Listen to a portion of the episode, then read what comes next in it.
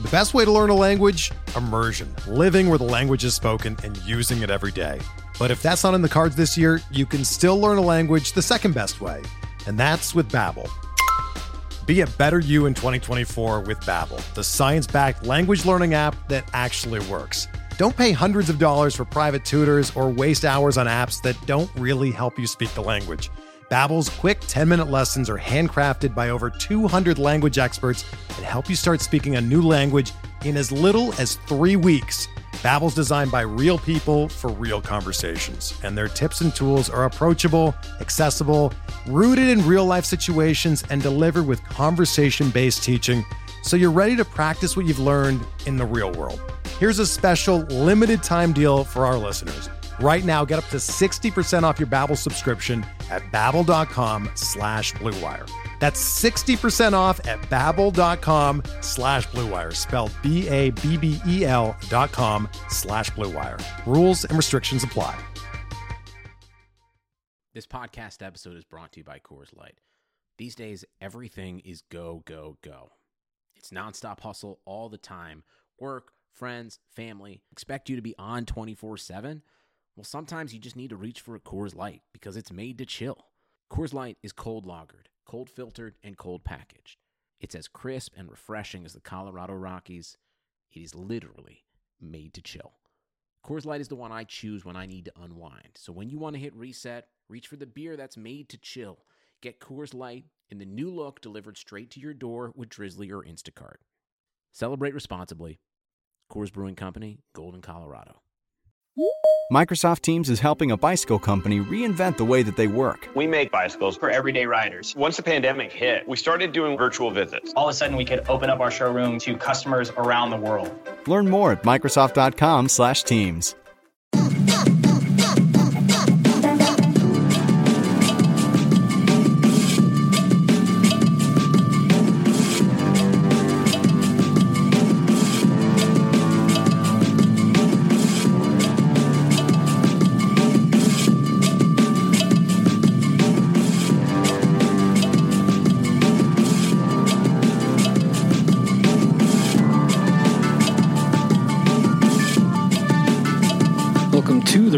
Prospect Podcast, sponsored by FanDuel. Clay Link here with lead prospect writer James Anderson. And James, today the Arizona Fall League rosters were released.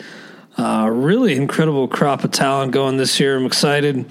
I will go team by team, breaking down all the players announced. There'll probably be others announced in the months ahead. But man, two months really away from our trip to first pitch. I'm always excited. I wish we could spend a little bit more time out there, but maybe maybe next year we can plan to do that. But um, looking forward to seeing all the these young talents, the stars of tomorrow. But first, I just want to talk to you a little bit about a recent call up. One of the probably bigger names we'll see called up uh, this this week or the span of this week. Luis Urias. He collected three hits, two yesterday in just the second game batting second in the order. You mentioned that you've seen some, maybe some funky analysis here and there about or regarding Urias on Twitter. Uh, what do you think he's going to do the rest of the way? Uh, I think he could hit for a pretty high average. I think he's going to be a decent source of counting stats, uh, not necessarily home runs or stolen bases, but I mean, he could be the Padres' like second or third best hitter over the rest of the season. So I think that there's going to be some runs and RBI to be had. And, uh, you know, if you're in a 15 team league, I think he should be added pretty much universally just because you look at who else is out there. Uh, he's just a really, really good hitter. He's a really advanced hitter. He earned this promotion. I, I'm kind of kicking myself for, uh, sort of not thinking that he was going to come up this year, or at least not being sort of open to it as a legitimate possibility. But it's very AJ Prellerish to kind of just be like, yeah, whatever, like service time. I don't really care. He's he's earned this. He's forced the issue, and he's not. Uh, you know, he's not one of those guys that's just gonna get ridiculously pricey in arbitration in all likelihood. I mean, I, I guess it's possible that he uh, competes for some batting titles a little earlier than expected and, and gets paid uh, quite a bit in that process. But uh, you know, it, it, makes sense. I mean, they just have so much talent on the way. Uh, good for them to get a good look at him over the final month, and you know, it, it the whole. Uh, he's he's definitely one of the trickier prospects to evaluate. I think for fantasy purposes, I think a, a lot of analysts struggle with it because it's so clear how good he is at hitting and just how advanced he is at the plate. But it's also clear that there is not much speed there. Uh, there's not a ton of game power there right now, so everyone's kind of struggling to just say like, well, where where should he rank? Uh, to me, he's a top twenty prospect pretty easily, and it's it, it's there's several layers to that. A lot of people are very quick to say that there's just not a ton of upside there. Uh, there's not a ton of sort of traditional top 20 prospect type of upside there. But if a guy finishes top five in the National League and runs, top five in the National League in batting average, and hits double digit home runs, drives in like 75 runs, something like that, uh, that's super valuable in fantasy. It's not super valuable in a flashy way necessarily, but uh, there is, you know, just because a guy's upside is in runs and batting average doesn't mean that he's got a super low ceiling. It mm-hmm. just means he doesn't have a super high ceiling in steals and home runs. And uh, another aspect that I just really love about Urias is just the confidence that everyone should have in him being an everyday player that hits for a high average. Like how many guys in my top 400 can you just look at and say, "Oh yeah, this guy's big league ready," and it would be a pretty big shock if he didn't hit for a high average and play every day. I mean, that's just yeah. there's there's not many guys you can say that about. So, uh, you know, he he doesn't have the crazy tools that that get people to kind of freak out when they go see him, but. Uh, very few guys have his ability with the bat in their hands, and I think that there's eventually going to be 20 homer pop there. Uh, probably not next year probably not even in, in 2020, but eventually it'll be there. And uh, he's super young. So if you own him in a dynasty league, uh, you're going to get to own him for the next 15 years, and he's probably going to be an everyday player uh, for the next 15 years. Just just turned 21 in June, so uh, really exciting player. Uh, really happy for him that he got the call up, and excited to watch him over the final month. Yeah, same. Should be fun, and that's such a great foundational skill set to have. You know, with the contact ability, plate skills. See what happens, and just the fact that he has that to build off of. You know, so many guys, you see the other tools, but if you don't have the hit tool, it just doesn't all come together. Meanwhile, you know, if you have that base of skills, you can add to it um, over the years. So yeah, I'm excited. I'm sure, you know, next year I don't think it'll be it'll be very pricey, and yeah, it may not be a huge difference maker, but probably a guy I'll be in on, maybe around like you know outside the top two hundred ish. You think he'll fall that far? Yeah, I do. I mean, unless unless he just goes nuts over the final month. Yeah. Uh, I just think that you know, like I said, like people are having a hard time ranking him as a prospect. I think people are going to have a really hard time ranking him for for redraft. Uh, and he's you know in that 200 to 300 range when you're talking about redraft uh, you're usually looking for your middle infielder there. Yeah. And if you can address speed a little earlier in the draft, that's a that's a heck of a middle infield option that, that could probably give you a, a pretty nice batting average base and, and give yeah. you 80 plus runs. And a lot of, you know, I think our, our uh, friend I mean, I'm not a close personal friend with him, but I have a great deal, deal of respect for him, and he's been on the radio show with us. We've met him a few times. But Rob Silver has talked a lot about how hard it is to find batting average outside of the top 100, even. So if you're getting a guy who could hit 300 outside the top 200, um, that's a, that's a really good value, I think.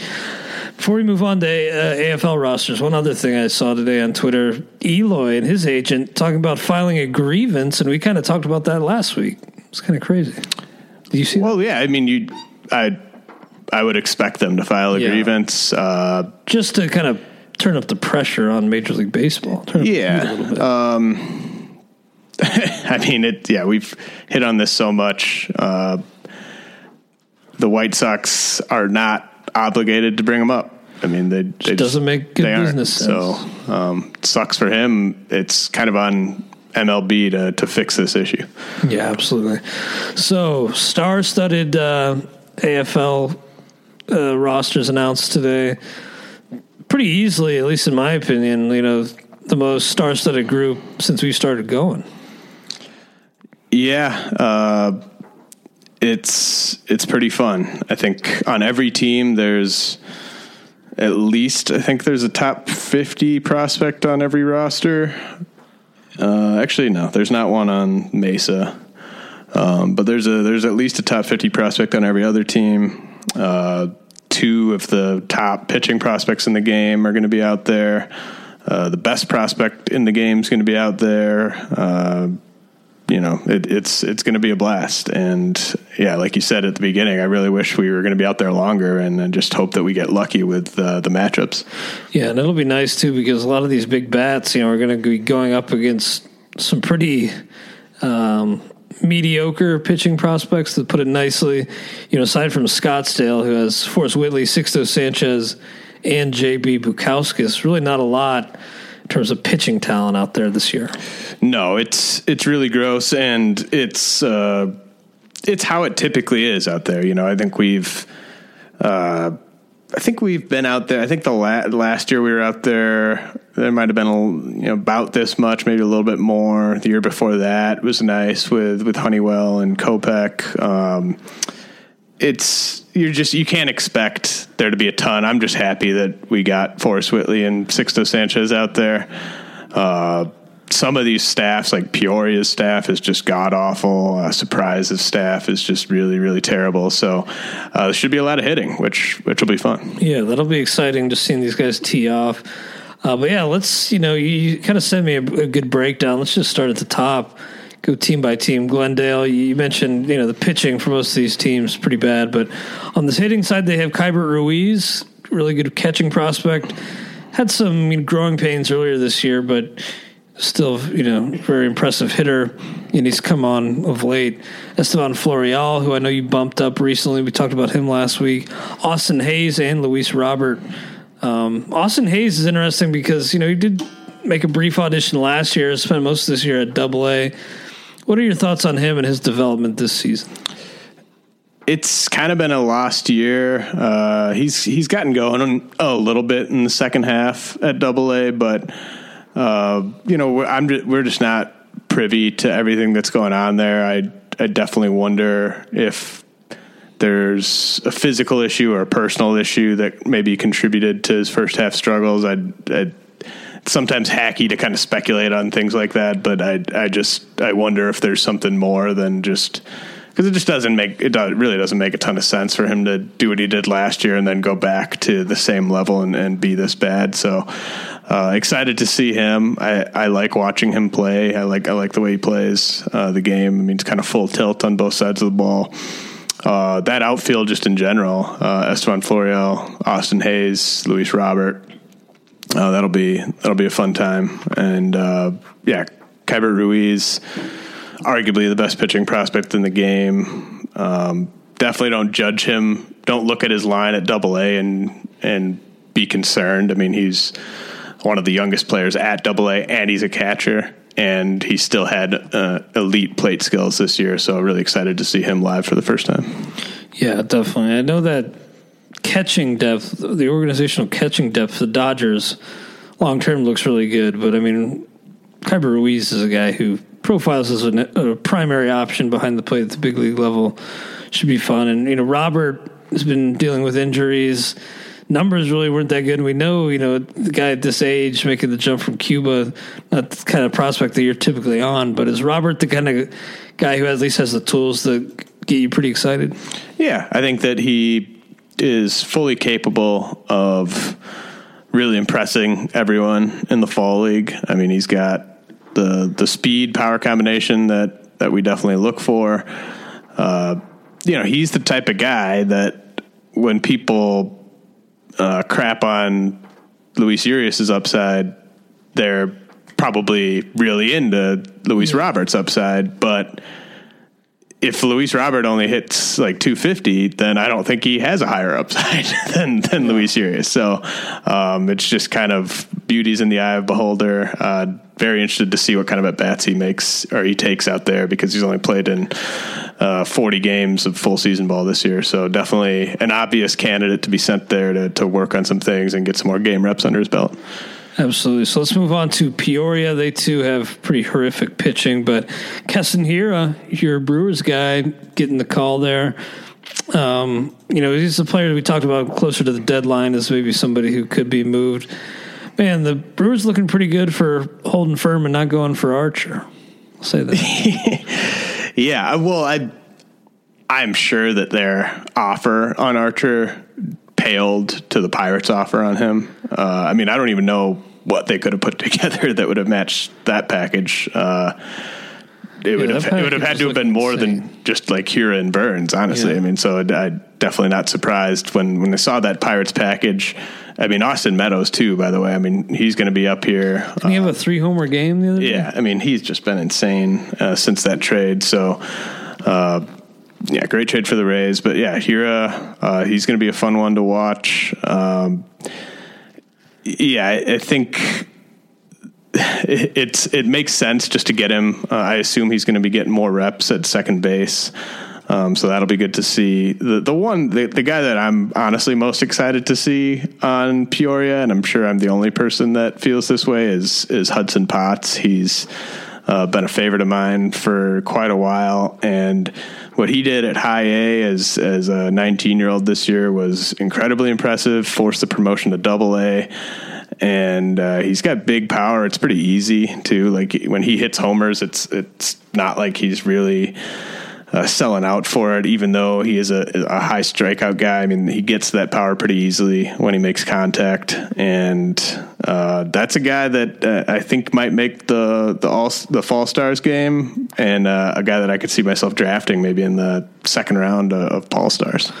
Yeah, if you don't know, Paul Stars is a great kind of DFS type game where uh, the people at first pitch who are in the audience at the All Star game, the AFL All Star game do a, a snake draft. Everybody drafts two players, and you know, Paul has killed my phone numerous times because he sends out an update after every at bat. But it's pretty awesome. Um, I recommend that just for like all star games. If you got a group of people you're watching with, just do a little, just make a little game out of it. It's pretty fun. But while you're excited to see Hudson Potts, I'm excited to see Dave Potts in Arizona. I'm I'm very excited to see Dave Potts as well. Yeah, that guy is the man. Um, Lucius Fox is an interesting player. I recently traded him in uh, Staff Keeper Two. It wasn't really anything to do with you know being down on him as a player, just going all in, trying to make a push into the money this year. But uh, good speed for him. I'm just wondering how much is he going to hit as he gets higher up the ladder. Yeah, it's a really tough call. Uh, we know the speed will play. Uh, defensively, he'll be fine, either at shortstop or second base.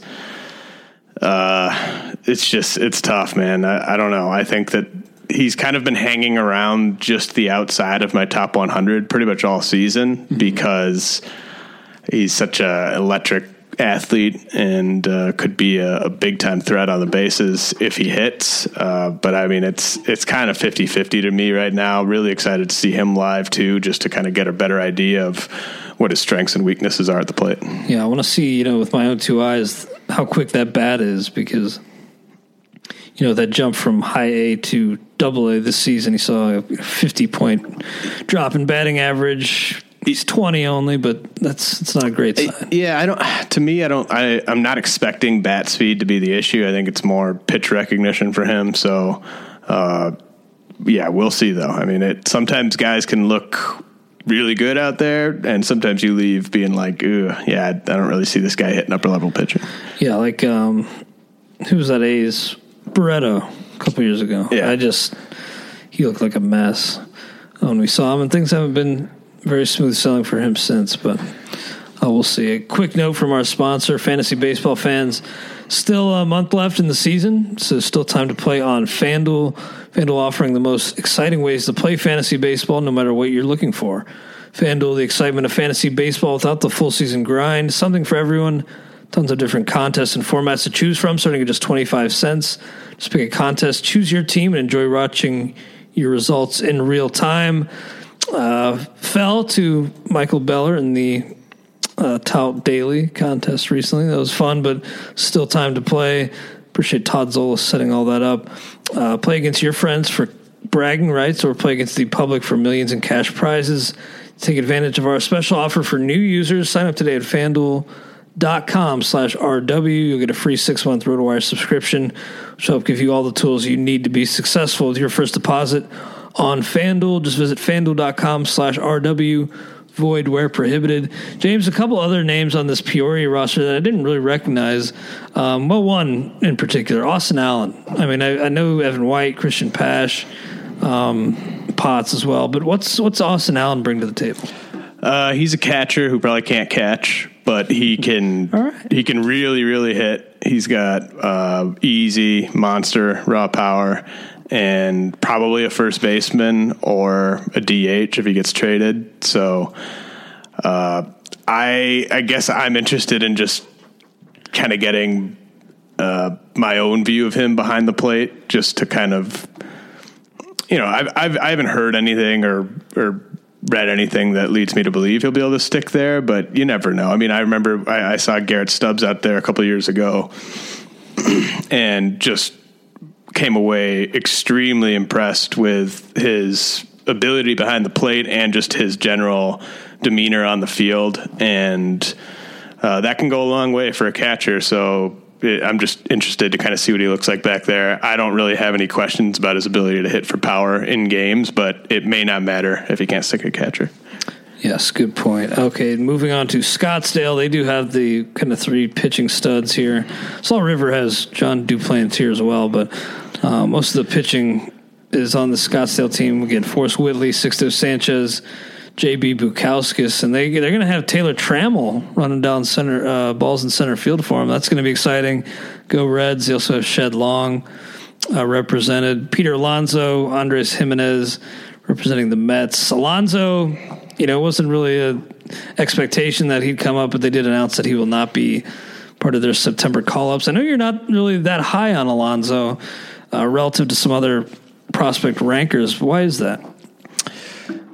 Uh, I just I don't really believe in the hit tool. Uh, I I don't know. I'm, he's in my top 100.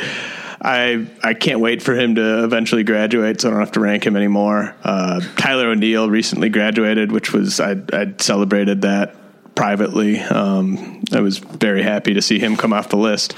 Uh, Alonso, there's literally no question that he will be able to destroy left-handed pitching in the big leagues. Like he'll he'll put up an OPS probably north of 900 against lefties. So that's a that's a skill that's going to keep him around for a while. Uh, there are not good reports on his defense at first base. That'll be interesting to to kind of see firsthand.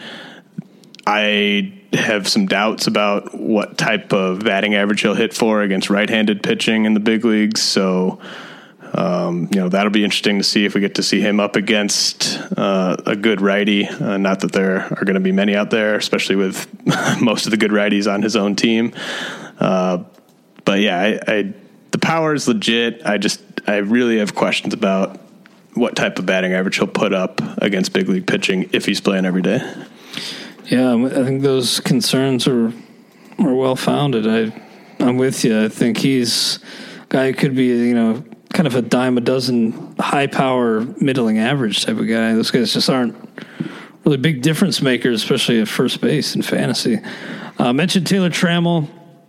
He's only at high A, but playing pretty well. I mean, 370 four on base. Slug has fallen since making the jump from from low A, but eight homers in just 108 games at Daytona. And I was thinking the other day, you know, I know they ownership nixed like a couple Billy Hamilton trades this year, but I was trying to wrap my head around how could they could possibly tender him a contract in the offseason. You know, he's making like 4.6 million this year. You don't lose money. You don't take a pay cut in arbitration, no matter how bad your year was. And he's been good on the defensive side. Do you think there's a chance we could see Trammell next year? I I don't. I, I think that he's it's it's very telling, just sort of this year in particular, that uh, I mean he had a, a huge first half, was the futures game MVP and never got that promotion to double A. Clearly, just not moving as quickly as some of those other elite outfield prospects tend to move. and, you know, I think part of that is, is him just being a multi sport guy in high school. You know, it was really impressive to see him come in to pro ball.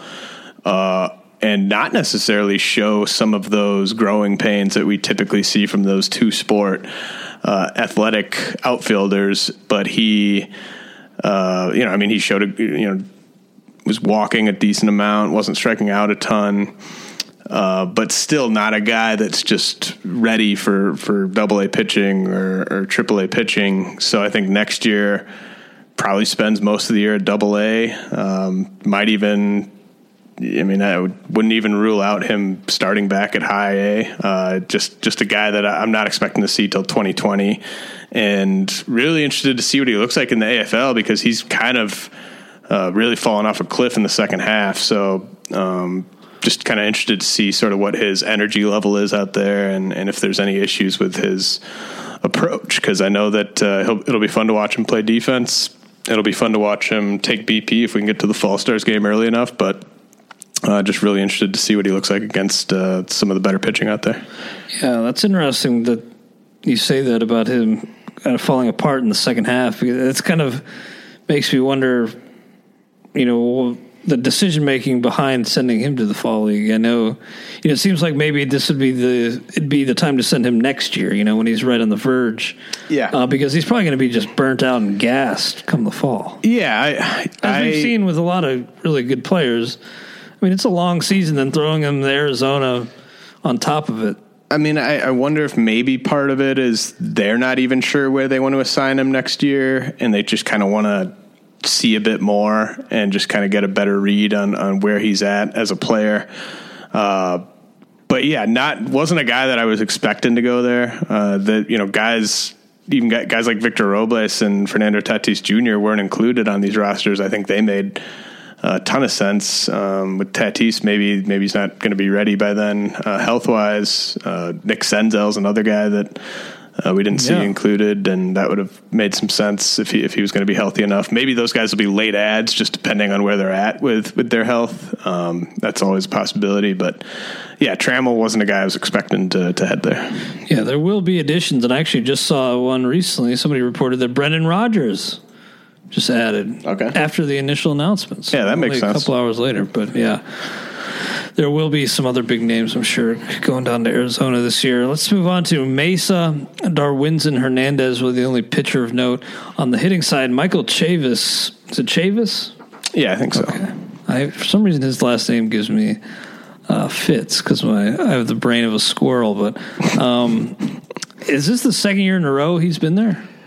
Wasn't he there last year? Uh, yeah. Was he there last year or the year before I that? thought he was there last year. He, he's a guy that was getting a lot of love. Yeah, he was year, there yeah. because Austin Riley was there too. Yeah. People were yeah. talking yep. him up.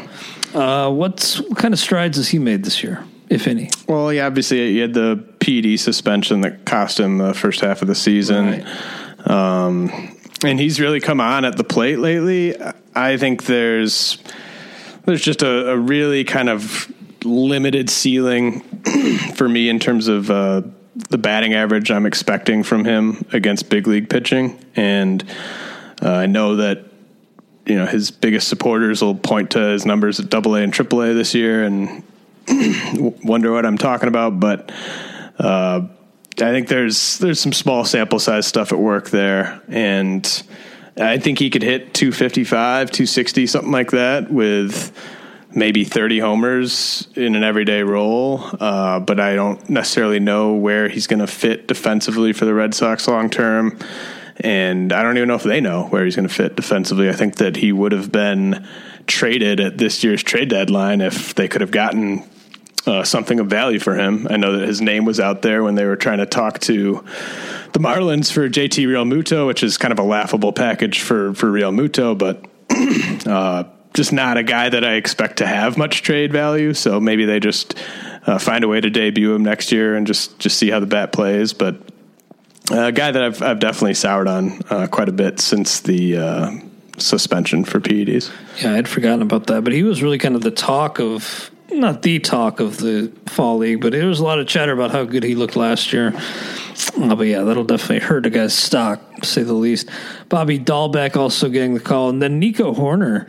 Interesting that he's going to play. Does that ha- happen very often? I don't really recall many guys being drafted in June and going to the fall league that same fall. Yeah, it's definitely rare. Uh, but he's, you know, he was a college bat. Uh, he missed. Has he played even since then? I know he suffered an elbow injury. Um, I mean, the reason he's going there is just because of the injury. He wasn't. Okay. He, he wasn't really able to do anything after the draft. Yeah, yeah, he played like 14 games uh, before suffering that elbow injury. So makes sense in that standpoint. And he'd already made it up to, to low A. So uh, not a rookie level hitter um, per se. So I mean, it's it's not overly shocking, but I'm excited to, to see what he looks like because in that tiny sample before he got hurt, he was showing a really impressive approach to the plate. You know, we know that he's got uh, big time speed and he's probably going to stick up the middle. So uh, very interested to see what he looks like, and and he might look over- overwhelmed. I'm not going to ding him at all if he does look overwhelmed because it would be kind of surprising if he didn't. But if he goes out there and holds his own, I mean, that could be a big riser for sure. You think back to South Bend for Hoerner? Uh, I hope not for him. yeah, for, for Hoerner's sake, I, I hope not. But uh, I Maybe you know, Myr- go, Myrtle go Beach, down there. Myrtle Beach or South Bend? Where would you want to go? I don't um, know. If it's South Bend, though, maybe just go as a gag. You know, goof. go back to South Bend. yeah, you and I like Next do year. kind of a, a, running diary on our return trip to South Bend. Just do like a live from South Bend. Uh, uh, J- Jahmai Jones, Josh Ockimey, Daz Cameron. Among those three, which player are you most excited to see? Uh, man. Um, probably not Jones. I want to see Daz Cameron because I like him the most of that three as a prospect. Uh, but I also kind of want to see Josh Ockimey just because he's in line to potentially debut next year. So, you know, if he looks really good out there, uh, that that'll be kind of worth noting for for people in redraft leagues because he's kind of knocking on the door. Much better in like OBP formats, points leagues. Just not a guy that's going to hit for a ton of average, but he's a guy that's walked at every stop. Um, I mean, I guess if I'm being honest, I'm not super excited to see any of those three, but uh, I will happily see them. I appreciate you picking one, even though yeah, your excitement level is pretty low. Uh, Salt River mentioned Jon Duplantier. He's kind of a guy who was falling a little bit early on. Has he kind of uh, continued to fall. I haven't seen him on your top 400. Uh, where does he stand in terms of your expectations? I want to say he's in the like 150 range on there. Uh, just a guy that I have durability concerns with, and you know he already turned 24 this year, still a double A. Uh, they were they were probably going to be willing to move him at this year's trade deadline, um, but there were concerns. You know, the Orioles like he was the one they were dangling for Machado. And I think the Orioles just had too much uh, issues with his medicals to make him the headliner in a Machado deal. And I think it's well founded. You know, I mean, he, the reason that he was available in the third round back in 2016 was because of his workload and injury concerns at Rice and he was able to completely kind of make people forget about those concerns last year when he pitched 136 innings and had the lowest ERA since Justin Verlander was a prospect. Uh, but this year it's been back to the uh, durability concerns. Uh, there's a chance that maybe he works better as kind of a super reliever, multi inning reliever uh, but I think they obviously are going to continue to develop him as a starter. Makes sense to send him to the AFL, obviously, just like with Sixto Sanchez and uh, Forrest Whitley missed enough time where where that makes a ton of sense. Um, and I'm excited to see him just to kind of see, you know, if he gets to face some of these upper echelon hitters we've been talking about, like what does he look like? Because he's 24 you know, if you know, other than Forrest Whitley, if any of these guys should be able to hold their own, it's it's Duplantier. Also for um, Salt River on the hitting side, we got Monte Harrison, and he's he's had a pretty nice resurgence in the second half. In the first half with Double A Jacksonville, uh, 225, 312, 391. But since the break, or I guess the second half, however, I don't exactly know I think that they probably divvied up by the break there in the minors too. But uh, 261, 322, 426. He's he's exceeded his home run output uh, by one, matched his stolen base output from the first half. So a uh, total of 19 homers and 28 stolen bases in 130 games. He's another guy, though. I wonder how much he will hit. Do you think he could maybe put it all together? Uh, I don't think he's going to put it all together. Uh, he's a just a. I thought our, our buddy Chris Blessing had a really good uh, tweet about him the other day, uh, just saying he's a very easy evaluation and a very tough rank, and I 100% agree with that. It's just where do you rank a guy that has that much theoretical upside, but who you don't really think can hit uh, big league pitching? Eventually, I mean, obviously you can't hit big league pitching now, but you don't think is going to hit big league pitching eventually uh, it's tough. I mean, he's got he has legitimate 30-30 upside if he were to just hit like 250 in the big leagues. So what yeah. do you do with that player? I, I don't really know. Uh, I'm kind of out on him. Just that's the type of guy that I'm going to end up being out on when I, you know, the hit tool I think has just become so important when you're evaluating these guys and his is is below average to say the least. Uh, but I could see him having a good AFL. Uh, you know, we talked about how bad the pitching is out there. A lot of these guys are just, you know, they, they can throw a fastball and they're really struggling to throw the other stuff. And, you know, if he gets a steady diet of fastballs, he could hit seven or eight home runs out there and really generate a ton of buzz. So, if you're still holding Monte Harrison in dynasty leagues, I'd, I would hope for that, and then I would uh, turn around and try to trade him this offseason if he if he has a big AFL because I think uh, at AAA especially is where I would expect him to to really get. I mean, he's been sort of exposed this year, and part of that might just be changing an organization. You know, the Brewers obviously worked something out with him uh, last year where they were able to kind of have that breakout year happen, and maybe he lost some of those uh, fundamentals that, that he had worked on in 2017 when he switched organizations. But at, at AAA pitching can really get the better of guys, especially with his weaknesses. So I I would try to move him before then if I owned him in a dynasty league.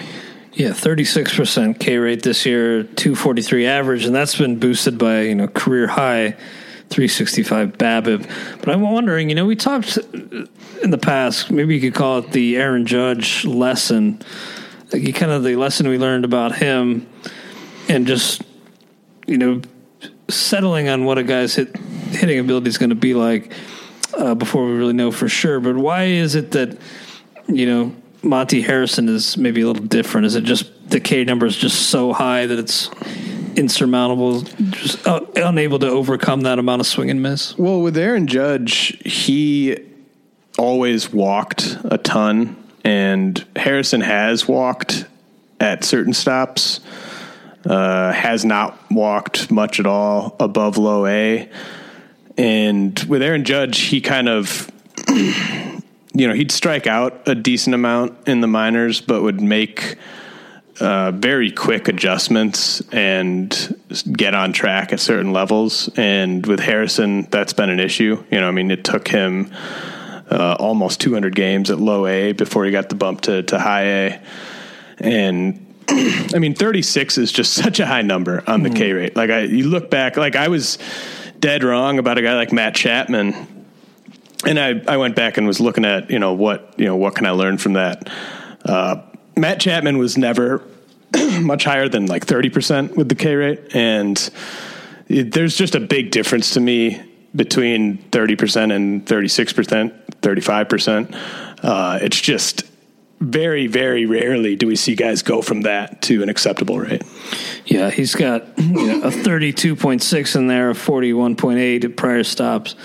Yeah, and the, the walking too, yeah, he's only walked 7.3% this year. The upside is, yeah, something to dream on, but um, I'm with you that it's going to be hard for him to put it all together if he continues to whiff at that rate. Anybody else on Salt River you want to mention before we move on here? Uh, Dalton Varsho is one of my favorites. He missed a, a, decent amount of time with an injury, so obviously made sense that he was on this roster. Uh, I wouldn't be surprised if he, you know, I'd put him on the short list of guys where you know, obviously prospect heads know all about him, but I think a lot of like the redraft crowd that goes out there, I could see him impressing some of them who who maybe aren't as familiar with Varsho. And uh, Carter Kieboom is a guy that is a borderline top twenty prospect for me right now. Uh, was had a friendly kind of disagreement with our buddy Ralph Lifshitz on Twitter about Kieboom versus Alex Kirilloff on Twitter the other day. Uh, I go I go Kieboom. Uh, just I I think that I really believe in the the whole package at the plate with him. I love the uh, fact that he's going to stick in the infield, um, and I think that you know what he he's he's going through an adjustment period at Double A right now. But you know what he did at High A was was really as impressive to me as as what Kirilloff did, is doing at High A, and I'm excited to see Kieboom for the first time live. That's a guy that is probably going to enter next year as a top 20 prospect and could finish the year as a top 10 one. Nice. Well, finally, we have Surprise, who really don't, they too don't have anything on the pitching side worth mentioning, but they have the big dog, the big dog, uh, Vlad Jr., the big name going.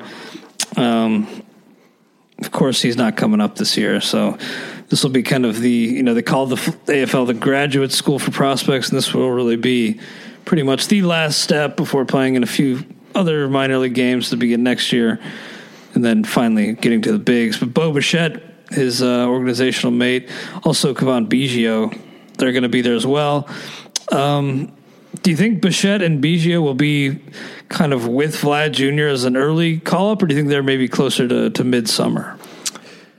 Uh, I I don't think Biggio's gonna be all that ready to hit big league pitching uh, by next summer. Bichette might be. You know, I think that they the fact that they held him back at Double A and, and, sent Vlad to Triple A makes me think that Vlad debuts a month or two ahead of Bichette at least. Um, but yeah, it's awesome that Bichette's there. He he actually kind of fits the Taylor Trammell bin for me, where I'm just I guess I don't really see why he got sent there. I mean, he played a full season, was pretty good. Uh, you would think that maybe you'd reward him since he's not going to debut like in April next year in the big leagues. You'd think that maybe you'd reward him with with some time off, but uh, Vlad, man, I, am so excited, and it kind of sucks for him. Like, not only I think Joe Sheehan uh, tweeted this today when the rosters were released. Like, not only does he not get added to the 40 man, uh, misses, you know, two to three months of big league paychecks, but he doesn't even get a full offseason to kind of hang out yeah. and relax. You know, it's. And he only missed like a couple weeks with that knee thing. he does not need the AFL to like uh, he's he, he'd be fine without the AFL. Uh, and I I wouldn't really even fault him if he just kind of mailed it in the way Acuna did last year. I mean, Acuna was still MVP. Too. Yeah, so that'll yeah. probably be the exact same thing with Vlad. I, that's what I yeah I tweeted that uh, in reply to, to Joe's tweet. Like he's just going to mail it in and hit 350 out there uh, because like the the pitching, like he's just going to laugh at the pitching he sees out there. I mean, he might walk. I wonder what the AFL record is for walks, but I mean, he he could he could break it if he. Uh, it, you know stays out there for the entire AFL. Uh, yeah, he might go like four for eight with like twenty walks. or something. he's just going to be spitting on so many pitches, uh, hopefully hitting a ton of bombs, and yeah, I, I think that it's going to be. He's just going to be kind of mailing it in, and and yeah, like Acuna last year, nobody.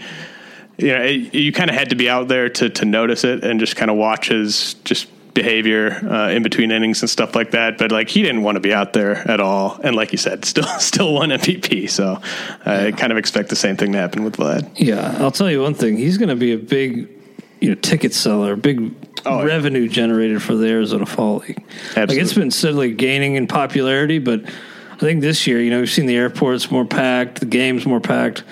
I think this year it's going to be a, a tougher ticket, certainly with Vlad a part of it. Uh, Julio Pablo Martinez also going there, and Khalil Lee, I think is an interesting player.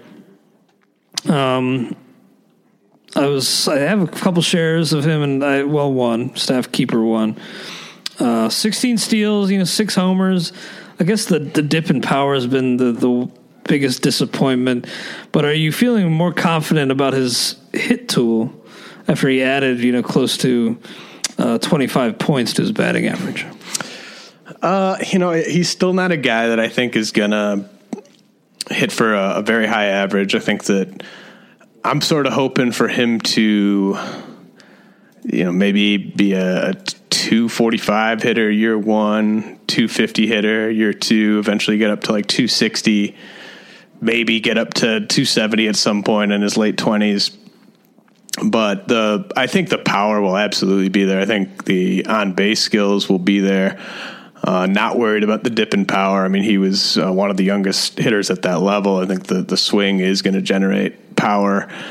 I'm the the thing I'm most uh, curious about is just what the steal totals are going to be for him in the big leagues because he's always sort of stolen more bases than the speed grades would indicate he would. So is he going to be a guy that you can count on for 15 steals every year or maybe 20 steals early on in his big league career? Or is it just going to be a thing where it just completely falls off the table as part of his game you know kind of the way it did with uh, like George Springer? Uh, that's that's something I'm interested to see because if he's a 20 steal guy uh, especially in those years where the batting average maybe isn't isn't all that high then I think he's a, a, better. Obviously, he's a better prospect, but then he's he's kind of more of a difference maker than if he just doesn't run that much in the big leagues. So interested to see how quick he looks on the bases out there. Yeah, man, speed has been just so hard to find in fantasy in recent years, and just really, really hard this year. Just teams continuing to uh, pick and choose more, limit their base runners, just not risk it because giving away an out on the base paths really hurts your win probability. But James, great stuff as always. We appreciate it. Looking forward to going down to Arizona with you. We will be back next week on the RotoWire Prospect Podcast, brought to you by FanDuel.